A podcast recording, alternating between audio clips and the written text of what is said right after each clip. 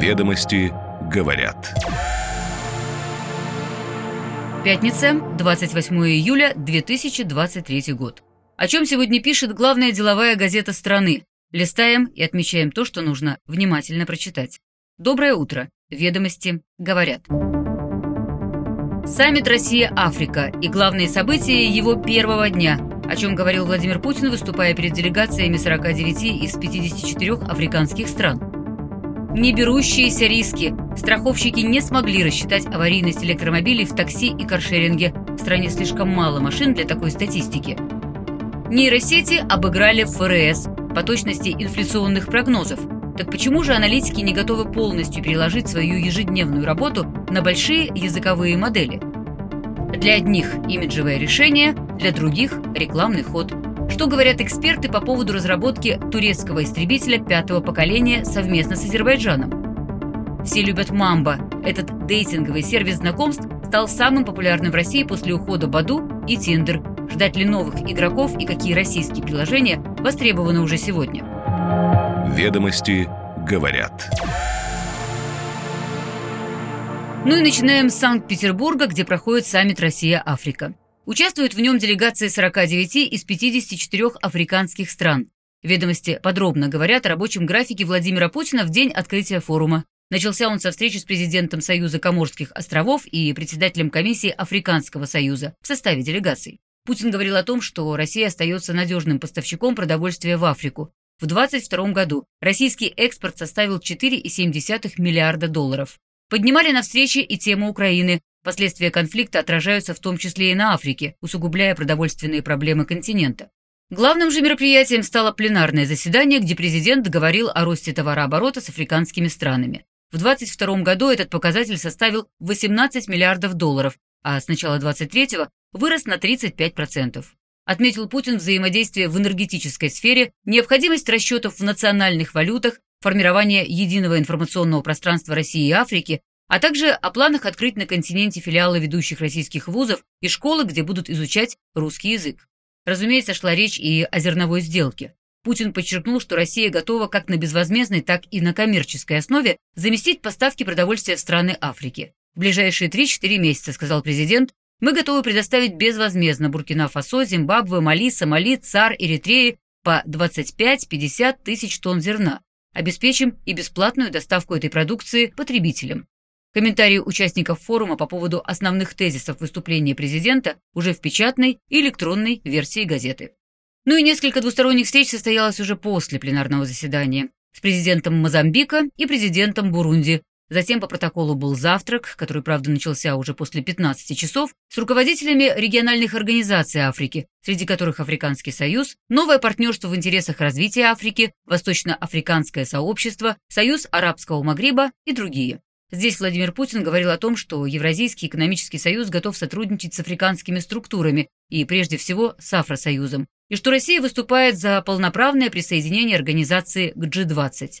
Затем были еще две двусторонние встречи с президентом Зимбабве, президентом Уганды. Ведомости цитируют слова лидеров, произнесенные в присутствии журналистов, и рассказывают о самом форуме и самых ярких его экспозициях, том числе о выставке российских автомобилей и об интересе гостей к Лада Гранта, сколько стоит и есть ли автоматическая коробка передач. Один из сотрудников пообещал, что будет в 2025 году.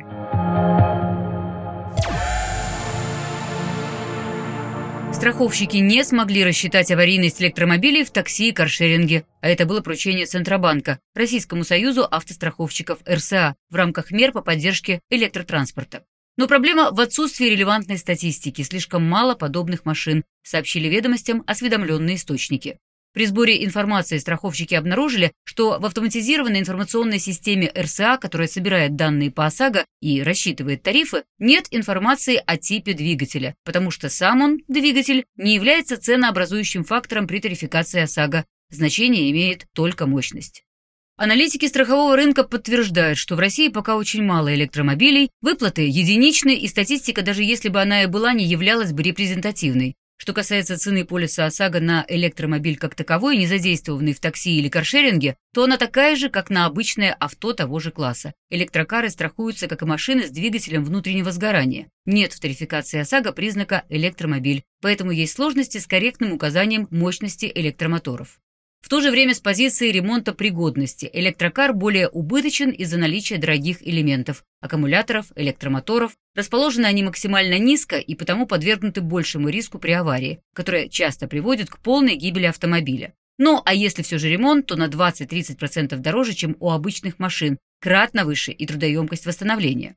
По последним данным МВД, на конец ноября 2022 года в России было зарегистрировано 23 400 электромобилей. Доля продаж таких машин по итогам февраля 2023 года впервые достигла 1% относительно числа легковушек, сообщал Автостат. Но таких транспортных средств в каршеринге и такси совсем мало. Нейронные сети в составе больших языковых моделей более точно предугадывают инфляционную динамику, чем экономисты. Это выводы экспертов Федеральной резервной системы США. В своем июльском исследовании «Искусственный интеллект и прогнозирование инфляции» они сравнили прогнозы ценовой динамики, которые составила модель Palm от Google, с ожиданиями обзора профессиональных прогнозистов от ФРС на промежутке с 2019 года по сегодняшний день. Для каждого квартала на этом временном отрезке исследователи ограничили языковую модель только теми данными, которые были доступны в моменте, то есть нейросеть не видела события после даты прогноза. И оказалось, что модель демонстрирует гораздо меньшие значения среднеквадратичной ошибки, чем прогнозист регулятора. По наблюдениям, языковая модель менее точно предсказывает инфляцию на краткосрочном горизонте, но точнее в долгосрочной перспективе. Поэтому авторы доклада делают вывод, что большие языковые модели могут быть использованы как мощный и при этом относительно недорогой инструмент прогнозирования основных макроэкономических показателей. Одно «но». Есть так называемая проблема черного ящика, непредсказуемость ответов и неочевидность алгоритмов. Ведомости говорят сегодня о потенциале нейросетей и приводят в качестве примера ВТБ. В банке нейросети применяют для работы голосового помощника, обработки автоматических сообщений в колл-центре, сортировки документов. Эксперты, в свою очередь, отмечают, что специализированные нейронные сети давно используются для прогнозирования различных экономических показателей на основе исторических данных. При этом уже с середины 2010-х годов нейросети начали давать более точные прогнозы, чем люди. Достигается это за счет огромного числа разнообразных источников информации, и при этом языковые модели не могут быть предвзятыми, ведь те же прогнозисты все равно ориентируются на некие целевые горизонты. И по поводу черных ящиков. Экономисты уделяют большое внимание сбалансированности своих вычислений, тщательно подбирают параметры модели. Нейросеть же рассматривает их в почти неограниченном количестве, и это значит, что при отклонении прогноза от фактического значения сложно определить, из-за каких параметров это произошло. Ну и, конечно, нейросети тоже ошибаются, и на данный момент технологии, позволяющие контролировать их, не существует. В общем, при всей продвинутости искусственного интеллекта без человека пока никуда.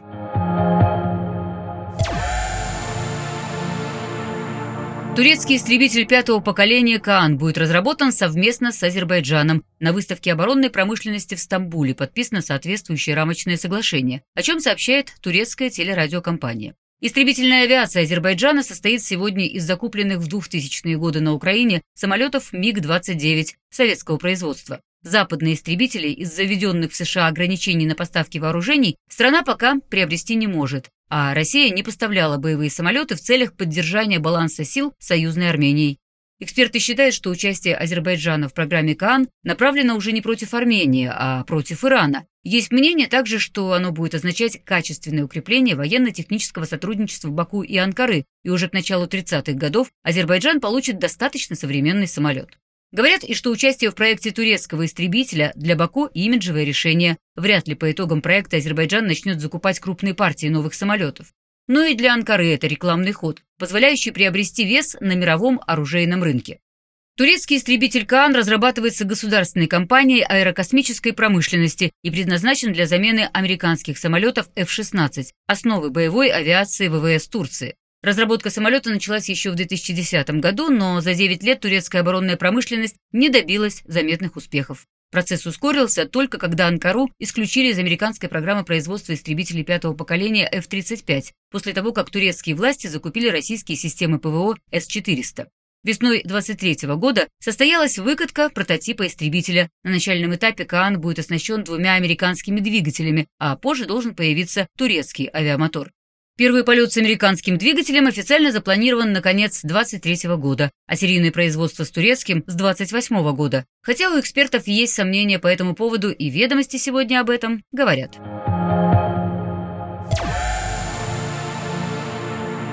После ухода Баду и Тиндер самым скачиваемым дейтинговым сервисом в России стала Мамба. 77 600 запросов в неделю, 27,5% от общего количества. Это следует из данных аналитической платформы Sensor Tower, которая специализируется на анализе данных о мобильных приложениях. На втором месте сервис «Друг вокруг», за ним Табор, Мята и Пьюр. Данные, впрочем, не определяют, скачал приложение новый пользователь или же установка была совершена повторно. Ежемесячно аудитория мобильных дейтинговых приложений в России сегодня около 7 миллионов человек. Еще около 3 миллионов пользуются сервисами на десктопах и мобильных версиях сайтов. Таким образом, около 10 миллионов человек хотя бы раз в месяц бывают в сервисах знакомств.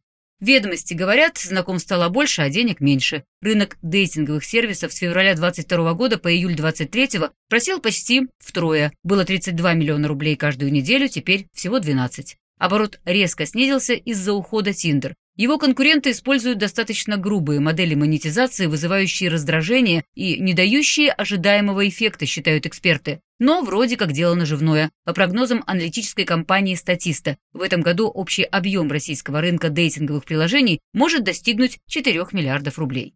Аудитория нынешнего лидера рынка сервиса Мамба около 70 миллионов человек более чем в 50 странах в том числе в США, Франции, Турции, Израиле, Арабских Эмиратах. Доля российских пользователей – 70%. Резко растет скачивание российских приложений. Но вот наплыва новых игроков пока не случилось. Инвестировать в дейтинг при неработающей системе оплаты через карты в магазинах приложений очень сложно, поэтому скорее произойдет укрупнение существующих проектов. Есть тут ожидания по поводу Яндекса, а из недавно появившихся приложений эксперты выделяют TwinBuy, в котором можно подобрать подходящего человека по типу личности, и сервис ВК-знакомства. Последний не предлагает ничего уникального, но из-за консолидации рекламных инструментов ВК может стать значительным игроком. Кроме того, россияне используют чат-боты для знакомств в Telegram. Там подбирают пару по локации или типу интересов. Среди самых популярных сервисов называют Дайвинчик и знакомство. Ну и пятничное интервью. Бюро Planet Nine, основанное архитектором Агнией Стерлиговой, уже прочно закрепило за собой звание создателя выставок блокбастеров. В портфолио «Русский балет», «Виктор Цой. Путь героя», «Балабанов», «Панкультура. Король и шут». Формат, в котором работают бюро, партнеры, Стерлигова и ее супруг Александр Кармаев, называют горизонтальным спектаклем. В выставках наряду с оригинальными историческими реликвиями присутствуют современные интерактивные инсталляции и аудиосопровождение. В интервью «Ведомостям» Агния Стерлигова и Александр Кармаев рассказали о том, как устроена экономика выставок, можно ли научиться конструировать впечатления и как выставочные проекты конкурируют за внимание зрителей с театром и кинематографом. «Ведомости говорят». Каждое утро по будням «Ведомости говорят». Краткий обзор свежих публикаций главной деловой газеты страны. Делаем паузу на выходные. До встречи уже в понедельник.